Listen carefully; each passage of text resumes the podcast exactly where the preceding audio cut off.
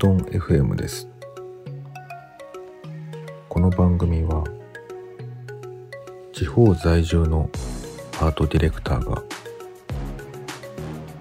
余白の時間をコンセプトにデザインの視点から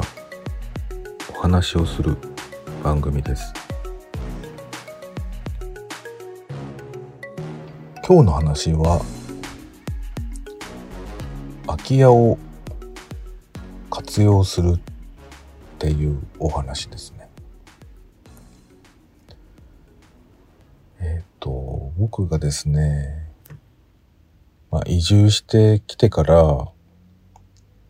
あのーすごくね気になってる物件があったんですよね。まあ目をつけていた物件っていうのがあって、で、なんかね、機会があったら、その物件借りれたらいいなぁなんてね、思ってたんですよ。そしたら、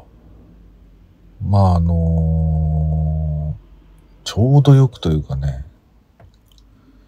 これもご縁があって、まあ、僕らがね、移住してきた後に、同じように東京から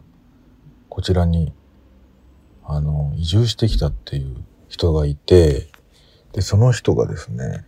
あの、建築家の人だったんですね。で、それで、まあその人が言うにはですね、まあ現代はですね、その、まあ言っても、その高度成長期の日本と比べちゃうと、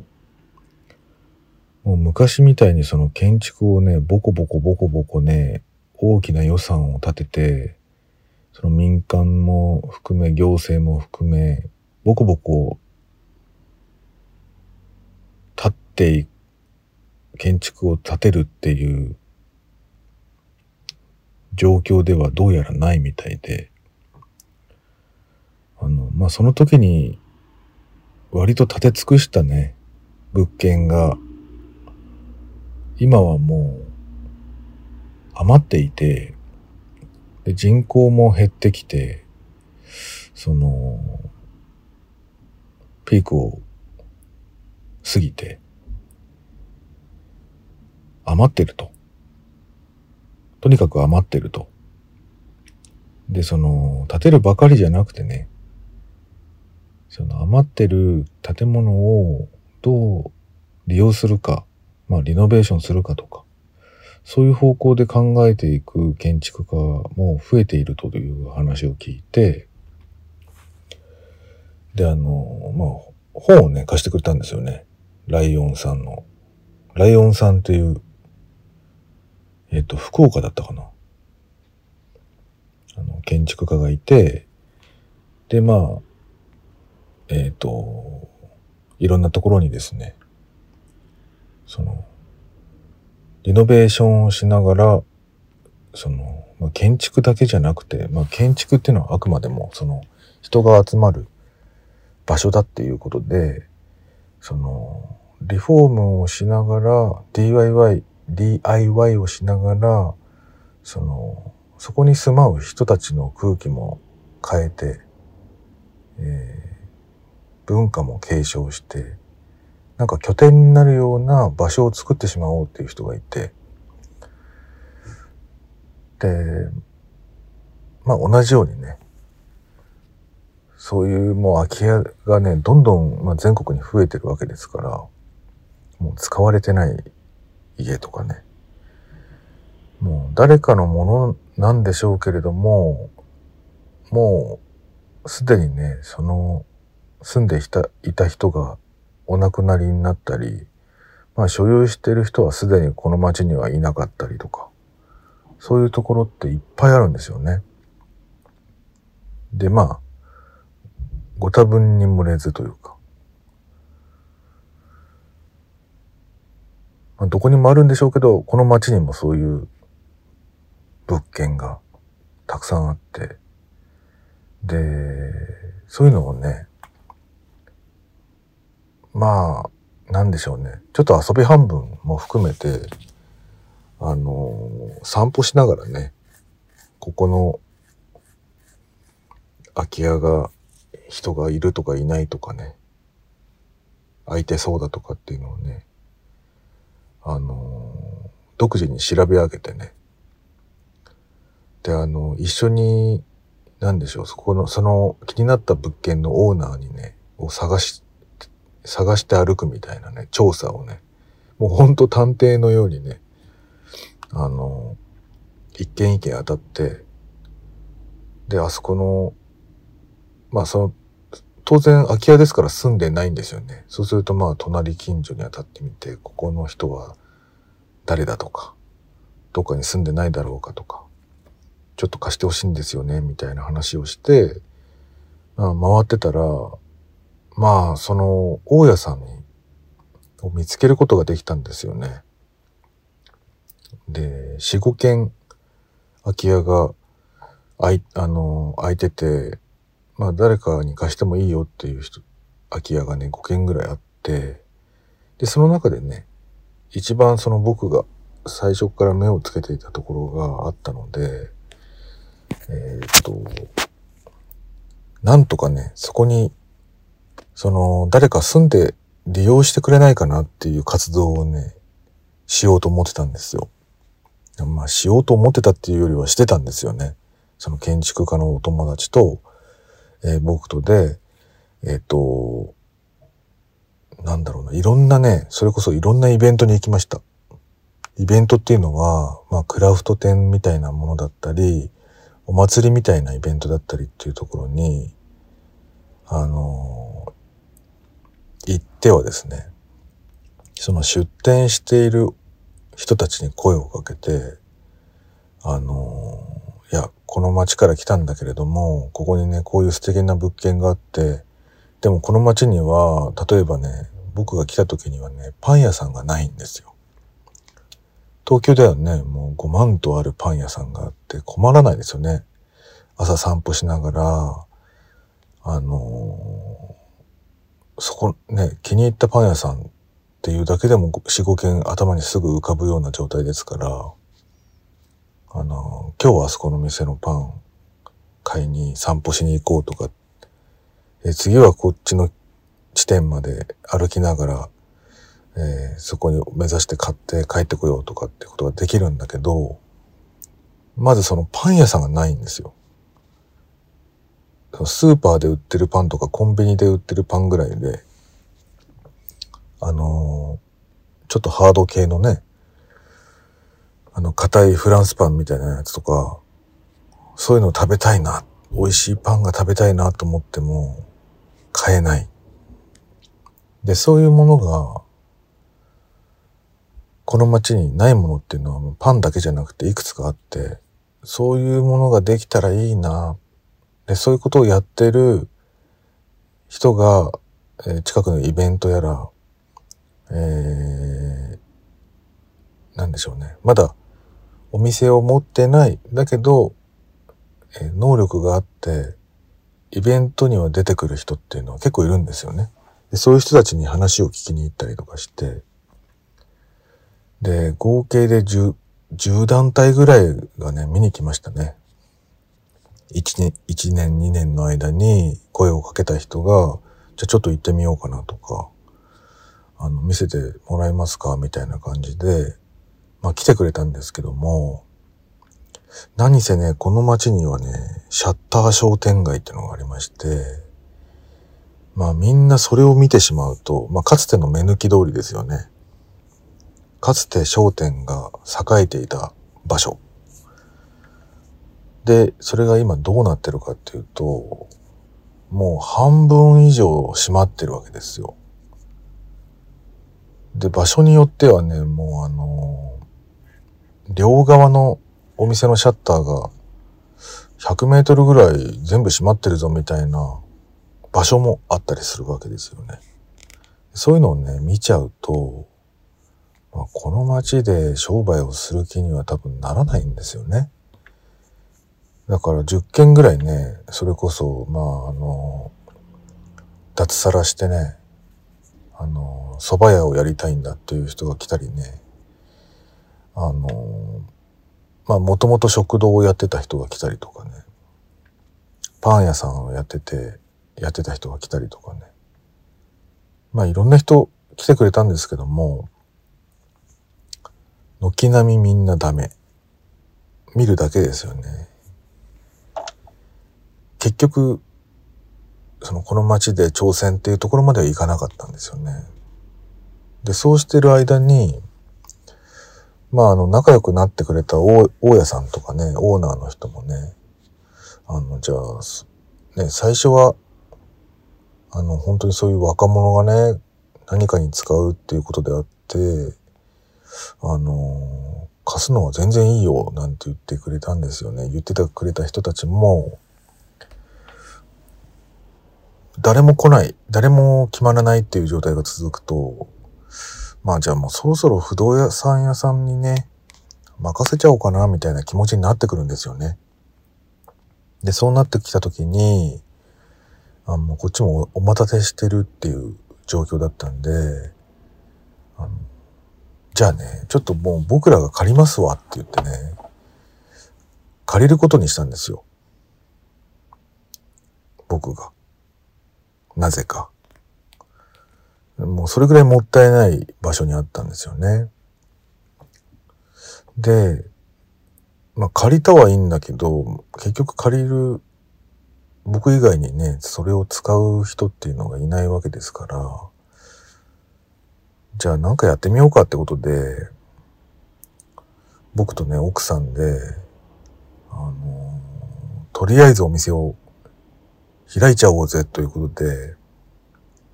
始めたんですね。あの、3月に、その大家さんとお話をして、4月に借りて、4月の頭から。でね、4月の、うんと、終わりぐらいに、まあゴールデンウィークがあるんですけれども、その時にはね、オープンしましたね。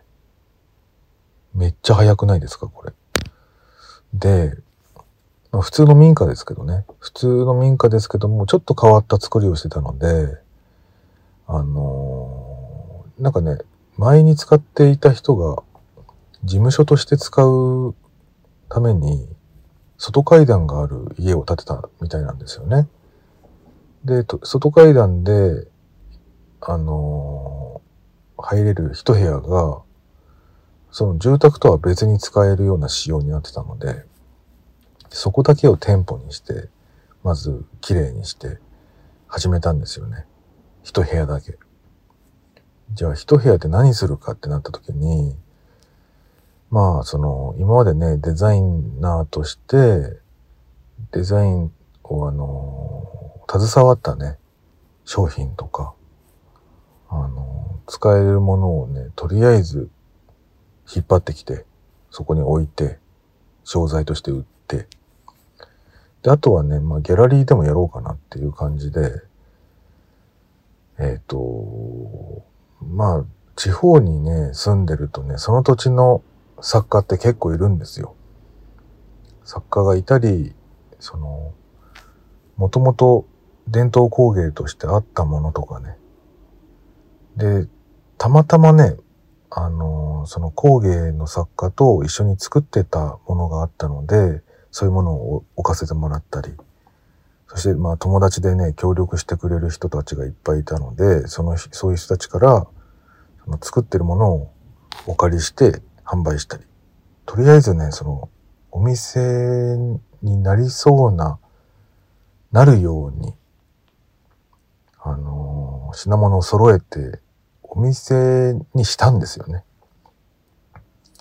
で、その当初ね、その、じゃあみんなにリリースするときに、まあ、みんなはいきなり何追っ始めたんだみたいな感じだったと思うんですけども、あの、お店をやりますと。で、奥さんとね、あのまあ、自分たちでも挑戦ですよね。やってみたいことだったのでやってみたっていう時に、あの、せっかくそのオーナーにもね、あの、じゃあ、お貸ししますよ、っつって、借りた物件だったんですけど、もう始めた頃にはやっぱりこう気持ちもね高ぶってるんでもうずっとこれやるぞみたいな気持ちでやったんですけどその奥さんはねやっぱり冷静に見てるんでとりあえず1年ってことでやらないっていうふうに提案してきたんですよ僕にね。で僕もねなんで1年なんてあっという間じゃんと思ってたんですよね。だけどあの本当に一年でよかったなと本当に心から思いますね。あの、期限を決めて何かをやるっていうのは本当に素敵なことだと思います。あの、やっぱりね、スタート地点に立ってる時っていうのは、あの、夢しか頭の中にないんで、いいことばっかり考えるんですよね。だから、その、宣伝の仕方も、あの、ずっとやる体でみんなに言っちゃうんですけど、あの、そこはね、僕も食い下がって、奥さんの意見を尊重して、じゃあちょっと1年限定のお店っていうことで、あの、スタートするときに発表しちゃおうっていうことで、1年限定店舗っていうことで、スタートしたんですよ。で、まあみんなも、あの、情報をね、いちいち全部覚えてないんで、あの、あ、一年しかやらないんですねって最初から言う人もいれば、まあいいところだけをキャッチして、いいように解釈してしまうんで、あ、お店やってるんですね、みたいな感じでね、言う人もいて、あの、一年っていうのが、すっぽ抜けてる状態で聞き、聞いてくれる人もいたんですけど、まあ僕らは一年限定で、もう一年後にはやめる体でね、とりあえずやれることをやってみようっていうことでやったんですよね。これがね、すごい面白かったですね。あの、メリットものすごいあるし、とにかく人と繋がるし、今までの仕事では、繋がれなかった人たちと繋がることができるっていう最大のメリットがあります。それこそ作家と繋がれたりね。それであの、なんでしょうね。やっぱり、いつもやってる仕事っていうのは、まあデザインとかアートディレクションっていうことなんで、一般の人にはね、あんまりこう、存在を知ってもらえないことが多いんですよね。まあ、言ってしまえば裏方なんで。で、ほとんどの人はね、デザインって何ぞやって思うところからなんで、あの、その能力を一般の人にもわかりやすく伝えることができるのが多分路面店なんですよね。だからデザイナーとかね、カメラマンとかね、ま、カメラマンはもうちょっとわかりやすいかもしれないですね。一般からの視点とするとすれば。イラストレーターとか、えっ、ー、と、まあ、作家と言われてる人たちっていうのは、一回お店をやってみるのはすごくいいと思います。で、あのー、ハードルが低いところからすると、まあ今の人たちはね、イベントに出店するんですよね。お店を持たないで、あのー、副業としてやってみる。この副業としてやってみて、あの、成果が出たら、そのイベントだけじゃなくてお店を持ってみたりするっていうのが、あの、すごくその階段としては出発点としてはいいんじゃないかなと思うんですけども、でも考え方によってはお店ってやっぱり固定費でしかないんですよ。だから、もう鼻からもう固定費はかけたくないっていう人であれば、あの、お店を持たないっていう選択もあるんだなっていうのは、やってみて思いましたね。その、デメリットのね、あの、最大のデメリットをもう皆さんにお伝えしちゃいますけども、何かっていうと、時間がかかりすぎるってことなんですよね。例えば、あの、マッサージとかね、整骨院とか、接骨院とか、あとは、その美容室とかっていうのは、その予約だけで成り立ってるわけですよ。とにかく一元さんっていうのは、一番最初の電話っていうかその予約だけになっちゃうと思うんですけど、その一元さんは、じゃあ2回目、3回目、4回目って、こう常連さんになると、あとはまあ予約をするわけですよね。つまり、予約した時間にしか来ないわけです。お客さんっていうのは。これは本当に素晴らしいシステムだなと思いますね。僕と奥さん、妻がですね、あの、まあ、二人でお店番やることもありましたし、まあ、あの、子供をね、迎えに行かなきゃいけないとかね、そういう事情もあったので、一人だけで、あの、交代交代でやることもあったんですけども、まあ、とにかく、時間をロスしますね。それでね、あの、このお店をやるってアイデアは、じゃあそもそも、そもそもね、僕がやりたかったわけじゃないんですよね。本当は誰かにこの場所を使ってほしいというところから始まってるんですけども、誰もいなかったっていうことで、あの、どうしようもなくやってしまったんだけども、それでも、あの、何かやってみたいなっていう気持ちはあったんですよね。で、それはね、僕が、その、東京に住んでる時に、あの、自分のね、妻と子供が疎開して、あの、離れ離れでね、住んでる時があったんですけども、その時代に、一人でまあ、あの、週末とかね、割と本屋さんとかに行ってたんですよ。そしたら、駒沢にあるね、あの、スノーショベリングっていう、確かそういう名前だったと思うんですけども、お店があって、フラッとね、行ってみたんですよ。まあ、フラットって言っても調べて行ったんですけどね。で、行って、その店主の人にね、マスターにね、お話を聞いたんですよ。でそしたら、その人は、あのー、そこはね、本屋っていうえー、表向き本屋っていう立ち位置でお店をやっていたんですけれども、あの、実はね、自分のデザイン事務所だったわけです。で、デザイン事務所として自分が借りているオフィスがあって、で、まあね、作業をずっとしてるわけですよね。まあ僕もそうですけども。で、ずーっと一日中やってるので、まあそれはちょっともったいないんじゃないかっていう切り口から、で、そのデザイナーっていうのはね、資料もめちゃくちゃあるんですよ。まあ、僕もいっぱいありますし、デザインっていう職業についてる人はほとんどそうなんじゃないかなと思うんですけど、あの、何より資料がいっぱいになっちゃう。なっちゃうんです。なので、その自分のね、書庫とかね、そういうものを、まあ、半分は自分の資料、半分はね、売り物っていう風にしても全然困らないんですよね。っていうことで、そのスノーショベリングのマスターは、あの、事務所兼ストアっていうかね、本屋さん。本屋が自分でこう、選書した本がものすごいあってね。で、あの、コーヒー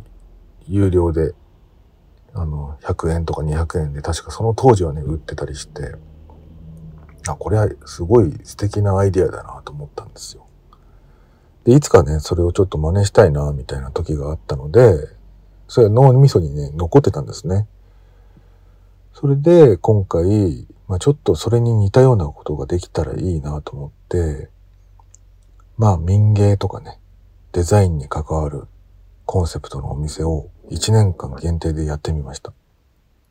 でもね、やっぱりその最初の話になっちゃいますけど、メリットはその人間関係ができるってことなんですけど、デメリットはね、時間が本当にもったいないですね。そのお客さんがずっともうしょっちゅうしょっちゅうね、流れるように来るようなお店だったらいいんですけども、まあそんなことはないわけですよ。すごくね、あの、その街の顔になるようなメインスポットのすぐ目の前でやってたんですけれども、まあ、わかりにくいお店なんですよね。あの、東京だったらね、全然あの、ありな店なんですけど、やっぱりローカルでこれをやるにはちょっと、うん、ハードルが高かったのかもしれないですね。あの、まあ、一階で、まあ、ちょっとこう、ガラスとかでね、綺麗なお店だったらみんな多分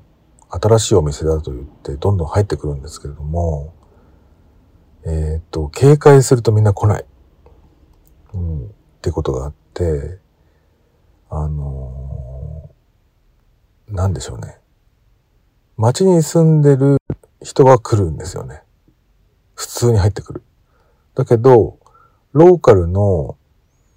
あのー、こういうことにあまり慣れてない世代の人とか、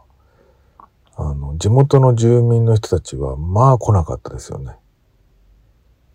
ほとんど来ない。で、まあ半々ぐらい来るかなと思ってたんですけども、やっぱりその、